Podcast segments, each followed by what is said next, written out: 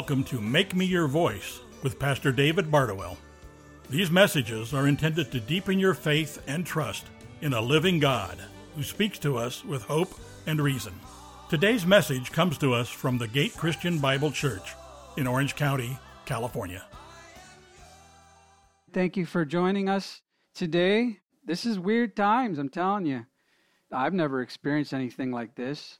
Many people haven't, but you know, what are we going to learn through this? That's the question.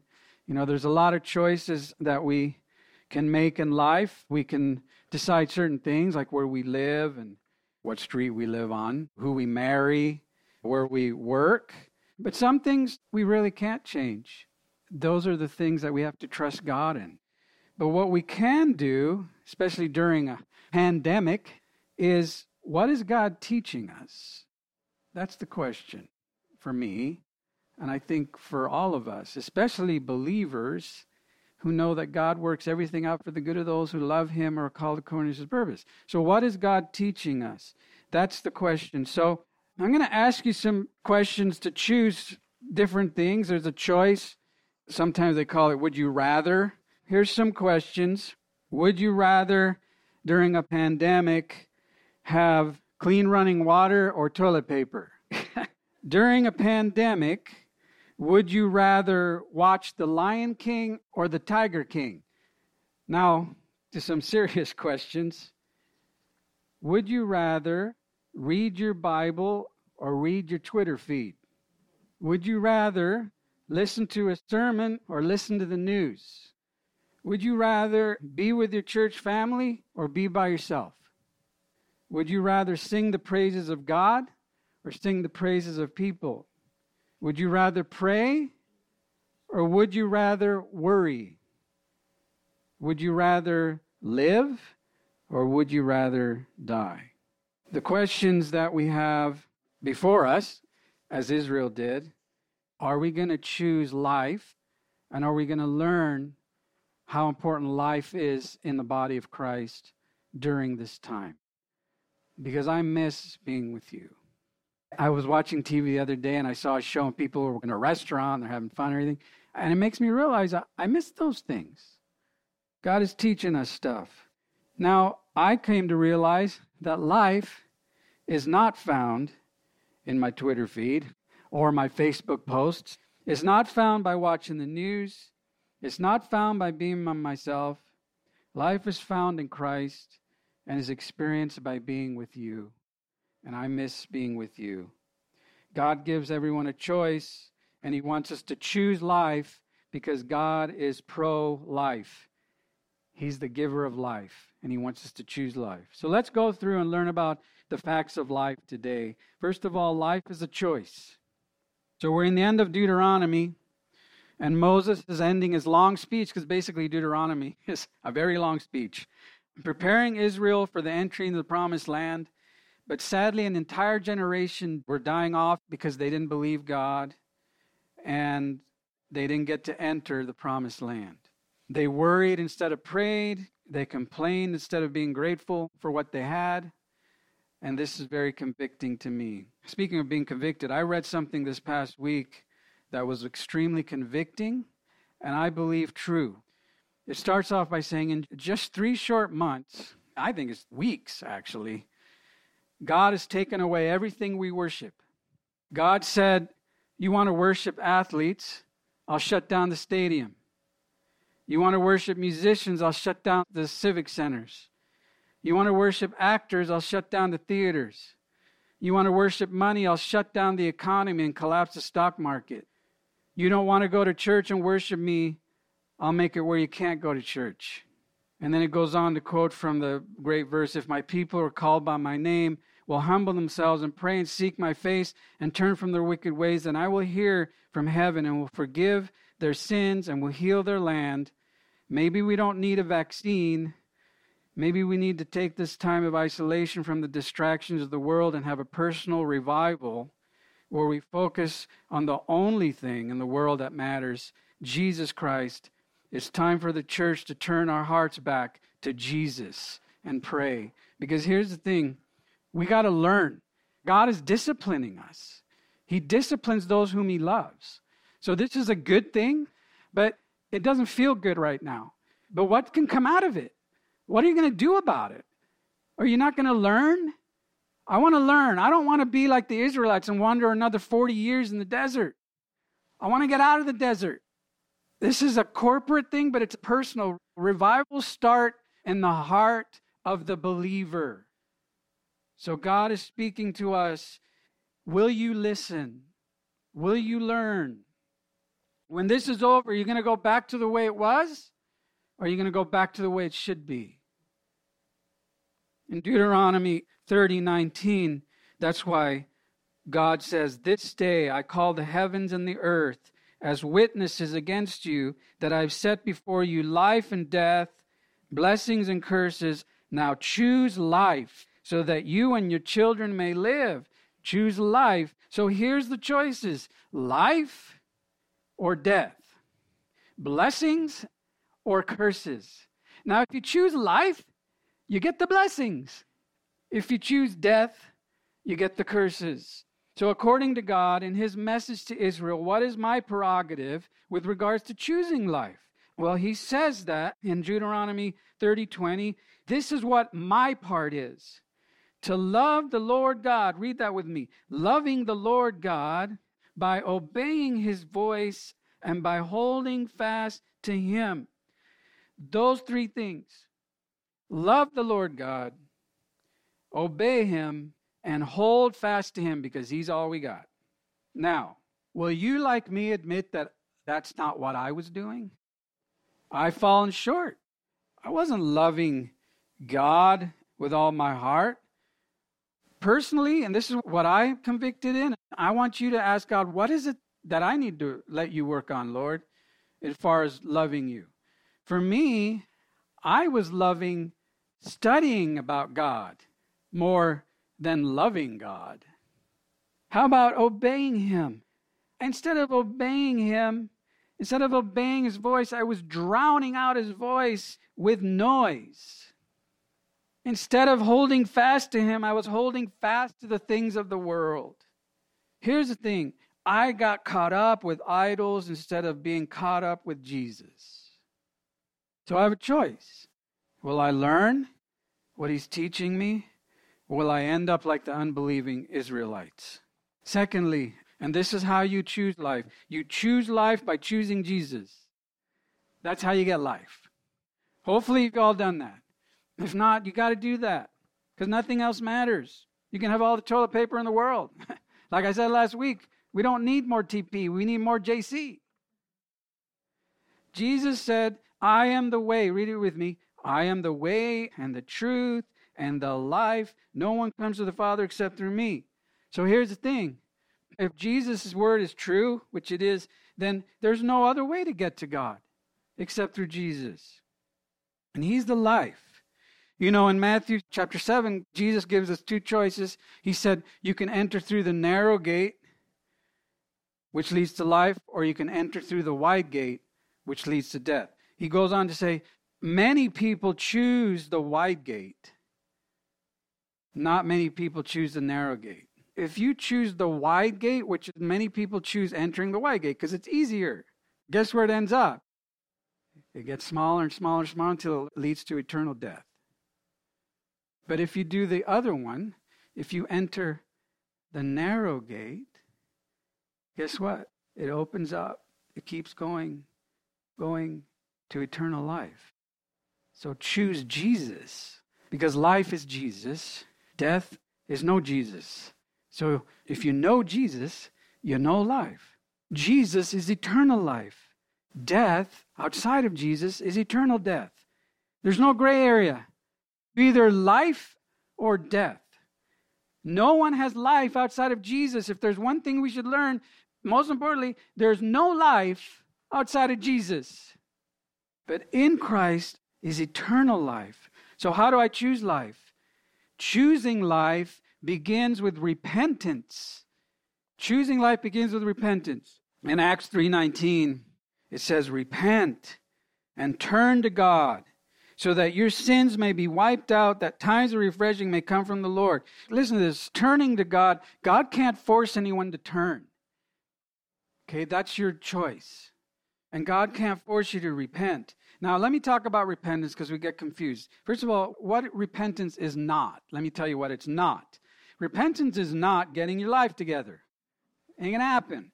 Repentance is not cleaning up your act. Ain't gonna happen. Repentance is not trying to be good enough. Ain't gonna happen. Repentance is not doing a bunch of good things hoping that God will like you. Ain't gonna happen. Here's repentance in a sentence repentance is stop believing what I think is true and start believing in what God says is true. Stop believing in what I think is true and start believing in what God says is true. And the very first act of repentance that a person makes is to stop believing the lies and start believing the truth of how God says to be saved. So, your first very act of repentance is to believe that Jesus Christ is the only way. Think about that. What has to change? There has to be a change for that to happen, right? Well, what has to change is that all the stuff you used to believe, you have to unbelieve. All that stuff, all the lies, all the religious anecdotes that someone said you got to do these five things, these 10 things, all the false teaching, and you got to unbelieve all that and believe what God says is true. And it comes down to that choice because here's the bottom line Jesus says, Whoever believes in him, and he's speaking third person, me, the Son of God, is not condemned. Hallelujah, right? If you believe in Jesus Christ, you're not condemned. But whoever does not believe is condemned already because he has not believed in the name of the only Son of God. So repentance is choosing to believe God. Next, repentance through faith leads to deliverance. When I place my faith in Christ, I am delivered from death to life. Now, in Plato's Republic, he talks of a cave. And there's three prisoners in the cave, and they're shackled up with no escape. And they stare all day long at a stone wall with hopelessness. And one day, one of the prisoners escapes into the real world, and he's shocked by what he sees, begins to realize that, hey, it's light out here, it's not dark. Everything I used to believe is wrong. And he begins to understand about this new world, a world filled with light and beauty. And he gets so excited. He goes, I can't wait to go tell my buddies in the cave. So he runs back to the cave and he tells them about this new world, this world of being free from captivity. And much to his surprise, the prisoners weren't interested. They didn't believe the freed person. He thought he was nuts. And they even got angry and threatened to kill him because they only knew the cave, they only knew imprisonment, and they rejected life. Now, Plato's allegory of the cave describes our world today. Many people are locked up to false belief systems, a worldview that's wrong, it's based on lies. Freedom awaits, but the prisoners will not accept outside the cave as real. Truth from outside the cave challenges their entire belief system, and they'd rather not believe the truth and just stay locked up in the cave. They'd rather believe a lie than the truth. They would rather stay in the darkness looking at shadows and not step out into the light of the life that is found in Jesus Christ. They reject life. Jesus came to deliver you out of that cave of death. In a couple of weeks, we'll be talking more about that when Jesus rose from the dead. He came out of the tomb. He doesn't want you in there anymore. But you got to choose life. The Bible says that Jesus Christ has delivered us from the domain of darkness and transferred us to the kingdom of his beloved Son, in whom we have redemption, the forgiveness of sins. Raise your hand if you have redemption and forgiveness of sins in Jesus Christ. He rescued you out of the cave. He rescued you out of the tomb, out of darkness, and brought you into the kingdom of light and the kingdom of life. And that's what happens when you choose Jesus. Next, deliverance leads to eternal life and eternal hope. Raise your hand if you need hope. If this world needs hope, do we need hope? We need the hope to cope. Guess what? We have the hope. The other day I saw a rainbow again and it was not even raining and it was like God was just telling me, look, everything's going to be fine. I love the song, Somewhere Over the Rainbow, Skies Are Blue. That melody by itself is just amazing. But that song is a song of hope. Or how about, The sun will come out tomorrow? Hey, listen, today might be bad, but tomorrow's going to be great. You know, it's like they say there's always a Friday that has to come before a Sunday. But here's the thing what are we going to learn in those three days, or three weeks, or three months? What is God teaching us?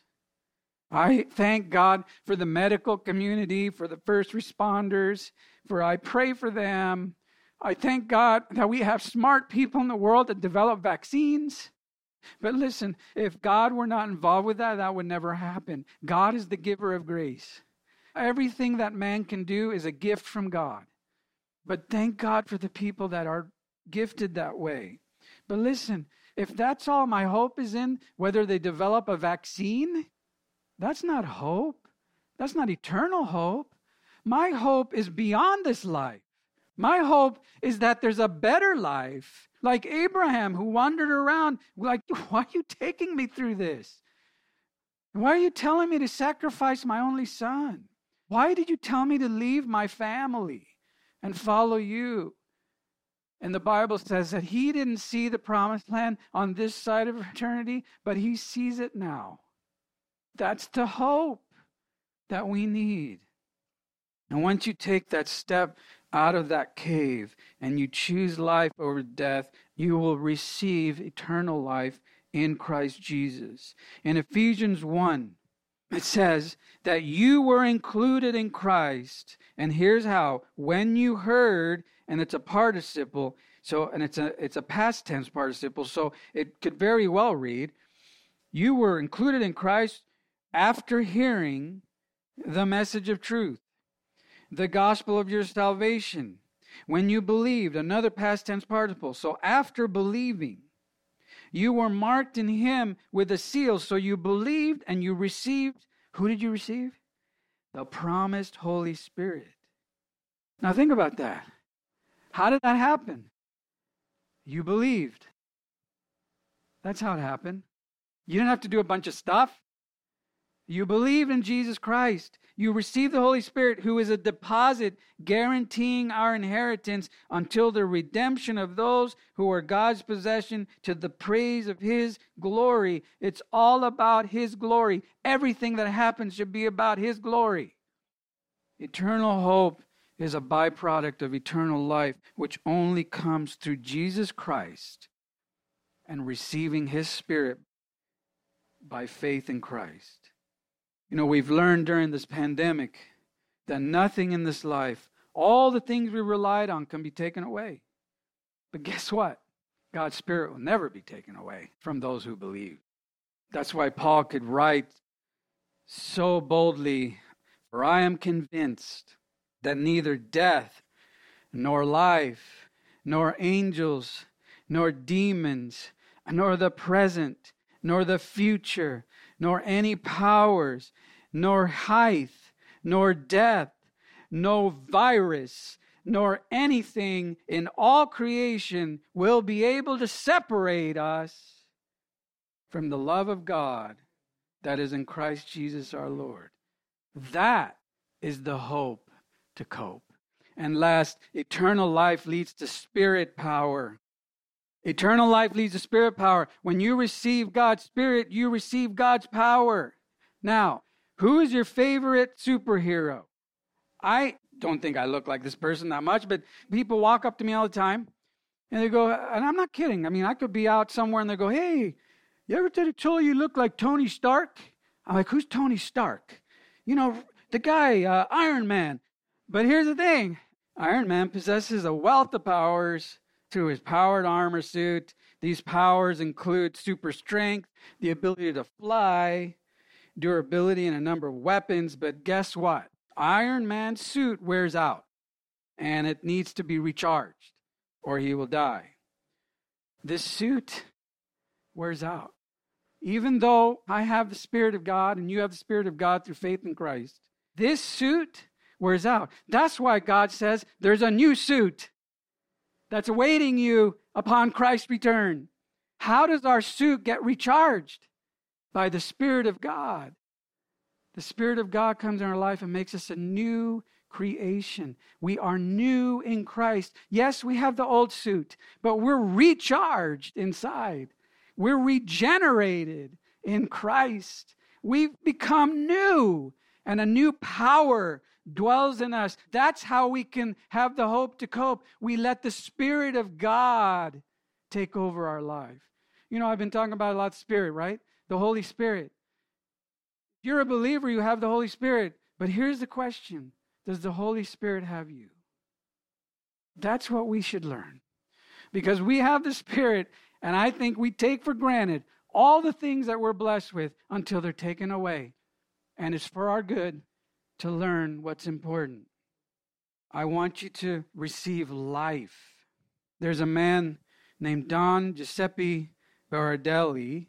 He's an Italian priest, and he's 72 years old when he contracted the coronavirus. He died on March 16th, but not before he gave his ventilator away to a younger patient who he said needed it more than him. See, Don Giuseppe had the hope to cope because he knew he was going to a better place. We need to give our ventilator away.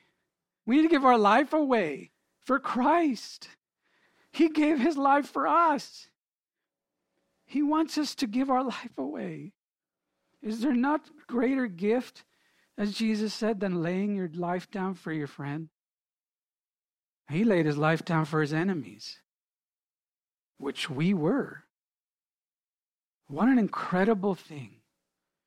So to choose life is not just to keep it to ourselves, it's to give it away. And even when we're separated, God has a plan. And when we come back together, can we make a decision today to not go back to the way it was, but go back to the way it should be?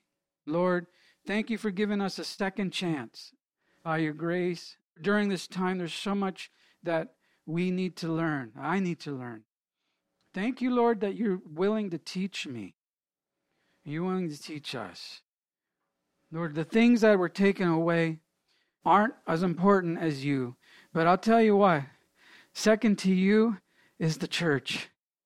Because without the church, I just don't feel alive. I need to be with my church. So I just pray, Lord, that we'll come back together soon. But until then, Lord, May we have the hope to cope because we do. By the Spirit of God, we've been recharged. But Lord, may the Holy Spirit have us. We give you the glory because without you, Lord, we'd be still in the cave. But with you, we are in the light with forgiveness of sins and redemption by the blood of Jesus Christ. In his name we pray. Amen. Pastor David Bardowell's message reminds us that God speaks to us with hope and reason so that we can be His voice in this world. Please join us again for Make Me Your Voice, a ministry of the Gate Christian Bible Church in Orange County, California. We would love to have you join us for a Sunday service. For more information or to find our location, please visit thegatecbc.com.